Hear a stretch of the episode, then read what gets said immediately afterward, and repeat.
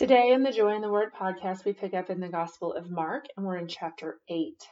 This portion of the chapter is entitled Jesus Feeds the 4,000. And this can also be found in the Gospel of Matthew. It says, During those days, another large crowd gathered. Since they had nothing to eat, Jesus called his disciples to him and said, I have compassion for these people. They have already been with me three days and have nothing to eat. If I send them home hungry, they will collapse on the way because some of them have come a long distance. So it's just incredible here to read the words of Jesus, and he's saying, I have compassion on these people. I'm going to do something about it. His disciples answered, But where in this remote place can anyone get enough bread to feed them? How many loaves do you have? Jesus asked. Seven, they replied. He told the crowd to sit down on the ground. When he had taken the seven loaves and given thanks, he broke them and gave them to his disciples to set before the people, and they did so. Once again, just like when he fed the 5,000, he breaks bread before them. And when the bread is broken, it's placed before the people to be not only enough, but more than enough, to where the people eat until they're satisfied. It says, They had a few small fish as well. He gave thanks for them also and told the disciples to distribute them. The people ate and were satisfied. Afterward, the disciples picked up seven basketfuls of broken pieces that were left over. Remember, when he fed the 5,000, there were 12 basketfuls left over, and here there are seven basketfuls left over. It says about 4,000 men were present.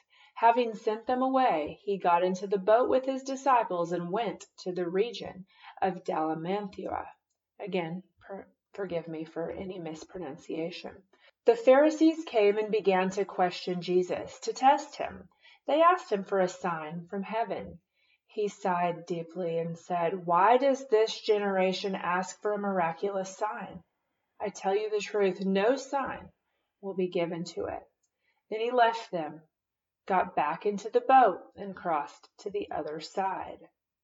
Now, this part is entitled The Yeast of the Pharisees and Herod. The disciples had forgotten to bring bread, except for one loaf they had with them in the boat. Be careful, Jesus warned them. Watch out for the yeast of the Pharisees and the yeast of Herod. You will remember from Matthew that Jesus also warned them about the yeast of the Sadducees. It says they discussed this with one another and said, It is because we have no bread. Aware of their discussion, Jesus asked them, Why are you talking about having no bread?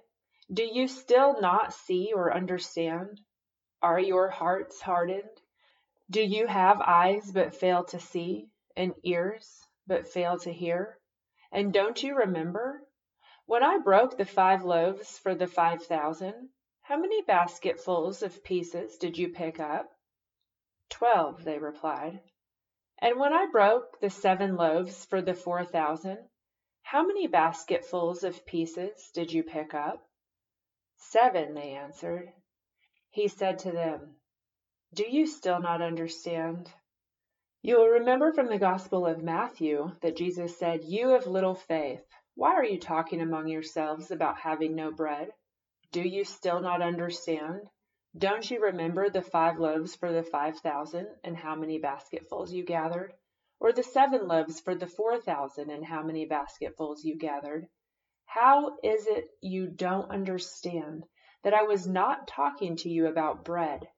But be on your guard against the yeast of the Pharisees and the yeast of the Sadducees. Matthew goes on to explain, Then they understood that he was not telling them to guard against the yeast used in bread, but against the teaching of the Pharisees and the Sadducees. So, in regard to the yeast of the Pharisees, he's literally talking about their teaching, about following the hypocrisy that they have led into, which is being clean on the outside and not on the inside. In regard to the yeast of Herod, of course, Herod is a worldly man. He's not a Jewish man. He's not following any particular law other than what feels good to himself. So he's a very worldly focused human. And like I said, he doesn't mention the Sadducees here in Mark, but he did in the book of Matthew. But overall, he's simply warning them not to take on the ways of these other cultures, but to focus on his words and the truth. Now, moving on to the healing of a blind man at Bethsaida. They came to Bethsaida, and some people brought a blind man and begged Jesus to touch him. He took the blind man by the hand and led him outside the village. When he had spit on the man's eyes and put his hands on him, Jesus asked, Do you see anything? He looked up and said, I see people. They look like trees walking around. Once more Jesus put his hands on the man's eyes. Then his eyes were opened. His sight was restored and he saw everything clearly. Jesus sent him home, saying, Don't go into the village. Then Peter's confession of Christ. We also read about this in Matthew, and it can be found in Luke as well. Jesus and his disciples went on to the villages around Caesarea Philippi. On the way, he asked them, Who do people say I am? They replied, Some say John the Baptist, others say Elijah, still others, one of the prophets. But what about you? he asked. Who do you say I am? Peter answered, You are the Christ. Jesus warned them not to tell anyone about him. You'll remember from the Gospel of Matthew, he quotes Peter a little more specifically and says, Simon Peter answered him, You are the Christ, the Son of the living God. And Jesus replies to him, Blessed are you, Simon, son of Jonah, for this was not revealed to you by man, but by my Father in heaven. That is when Jesus goes on to call Peter the rock. Now, moving on, Jesus predicts his own death. Matthew and Luke also share this story. He then began to teach them that the Son of Man must suffer many things and be rejected by the elders, chief priests, and teachers of the law, and that he must be killed, and after three days rise again. He spoke plainly about this, and Peter took him aside and began to rebuke him. So remember, Jesus just now told Peter that he was the rock that the church would be built on, and that Peter understood not by his own understanding, but by revelation from God that Jesus is the Christ. And now his response to him is a little bit different. It says, But when Jesus turned and looked at his disciples, he rebuked Peter. Get behind me, Satan. You do not have in mind the things of God, but the things of men. So Peter, of course, wanting to save Jesus from harm, from pain, from suffering, not understanding the full measure of why he would die and rise again. Jesus responds by saying, Get behind me, Satan. You don't understand what I'm doing. Then he called the crowd to him along with his disciples and said, If anyone would come after me, he must deny himself and take up his cross and follow me. For whoever wants to save his life will lose it, but whoever loses his life for me and for the gospel will save it. What good is it for a man to gain the whole world, yet forfeit his soul? Or what can a man give in exchange for his soul? If anyone is ashamed of me and my words in this adulterous and sinful generation, the Son of Man will be ashamed of him when he comes in his Father's glory with the holy angels. Moving on to chapter 9, he said to them, I tell you the truth, some who are standing here will not taste death before they see the kingdom of God come with power. Here, Jesus may be specifically referring to when the kingdom of God comes with power, being the time of the Holy Spirit at Pentecost in Acts chapter 2. Now, moving on to the next section, the Transfiguration. We discussed this in Matthew. It can also be found in Luke, and it's a week later. It says, After six days, Jesus took Peter, James, and John with him and led them up a high mountain where they were alone. There he was transfigured before them. His clothes became dazzling white, whiter than any one in the world could have bleached them. And there appeared before them Elijah and Moses, who were talking with Jesus. Peter said to Jesus, Rabbi, it is good for us to be here. Let us put up three shelters, one for you, one for Moses, and one for Elijah. So clearly, Peter knew who Moses and Elijah were, whether it was revealed through the Spirit, whether Jesus told him. He knew who they were. But he said, How about if we build three shelters? One for you, one for Moses, one for Elijah. He said this because he did not know what to say. They were so frightened. Then a cloud appeared and enveloped them, and a voice came from the cloud This is my Son, whom I love. Listen to him. Suddenly, when they looked around, they no longer saw anyone with them except Jesus. As they were coming down the mountain, Jesus gave them orders not to tell anyone what they had seen until the Son of Man had risen from the dead. They kept the matter to themselves, discussing what rising from the dead meant. And they asked him, why did the teachers of the law say that Elijah must come first?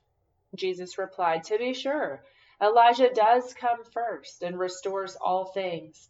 Why then is it written that the Son of Man must suffer much and be rejected? But I tell you, Elijah has come, and they have done to him everything they wished, just as it is written about him. Obviously, here he's referring to John the Baptist who came before him. And John the Baptist was opposed by a weak ruler in the same way that Elijah was opposed. Remember, it said of John the Baptist that he came to prepare a way before Jesus. Now, moving on to the healing of a boy with an evil spirit. We read about this in Matthew, and it can also be found in Luke. It says, When they came to the other disciples, they saw a large crowd around them and the teachers of the law arguing with them. As soon as all the people saw Jesus, they were overwhelmed with wonder and ran to greet him. What are you arguing with them about? he asked. A man in the crowd answered, Teacher, I brought you my son who is possessed by a spirit that has robbed him of speech. Whenever it seizes him, it throws him to the ground. He foams at the mouth, gnashes his teeth, and becomes rigid. I asked your disciples to drive out the spirit, but they could not. O unbelieving generation, Jesus replied, How long shall I stay with you? How long shall I put up with you? Bring the boy to me. So they brought him. When the spirit saw Jesus, it immediately threw the boy into a convulsion. He fell to the ground and rolled around, foaming at the mouth. Jesus asked the boy's father, How long has he been like this? From childhood, he answered. It often throws him into fire or water to kill him. But if you can do anything, take pity on us and help us. If you can, Jesus said, everything is possible for him who believes. Immediately the boy's father exclaimed, I do believe. Help me overcome my unbelief. When Jesus saw that the crowd was running to the scene, he rebuked the evil spirit. You deaf and mute spirit, he said, I command you, come out of him and never enter him again. The spirit shrieked, convulsed him violently, and came out. The boy looked so much like a corpse that many said, He's dead. But Jesus took him by the hand and lifted him to his feet, and he stood up. After Jesus had gone indoors, his disciples asked him privately, Why couldn't we drive it out? He replied, This kind of spirit can come out only by prayer. In other places, Jesus says it can come out by prayer and fasting. They left that place and passed through Galilee. Jesus did not want anyone to know where they were because he was teaching his disciples. He said to them, The Son of Man is going to be betrayed into the hands of men. They will kill him, and after three days he will rise. But they did not understand what he meant, and they were afraid to ask him about it. The next section is entitled, Who is the Greatest? This was discussed in Matthew and also in Luke. They came to Capernaum. When he was in the house, he asked them, What were you arguing about on the road? But they kept quiet on the way because they had argued about who was the greatest. Sitting down, Jesus called the twelve and said, If anyone wants to be first, he must be the very last and the servant of all. He took a little child and had him stand among them. Taking him in his arms, he said to them, Whoever welcomes one of these little children in my name welcomes me, and whoever welcomes me does not welcome me, but the one who sent me. The next section is whoever is not against us is for us. This can also be found in the Gospel of Luke. Teacher, said John, we saw a man driving out demons in your name, and we told him to stop because he was not one of us. Do not stop him, Jesus said. No one who does a miracle in my name can in the next moment say anything bad about me. For whoever is not against us is for us.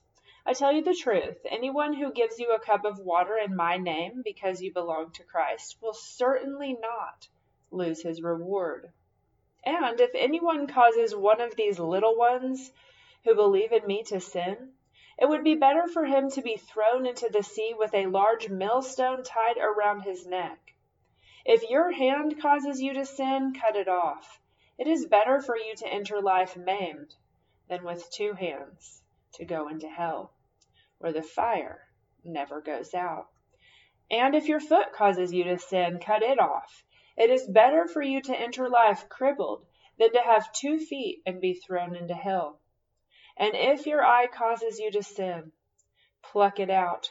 It is better for you to enter the kingdom of God with one eye than to have two eyes and be thrown into hell, where their worm does not die and the fire is not quenched. And there Jesus is quoting Isaiah. It says, Everyone will be salted with fire. Salt is good. But if it loses its saltiness, how can you make it salty again? Have salt in yourselves and be at peace with each other. And that ends chapter 9. We will pick up next time in Mark chapter 10.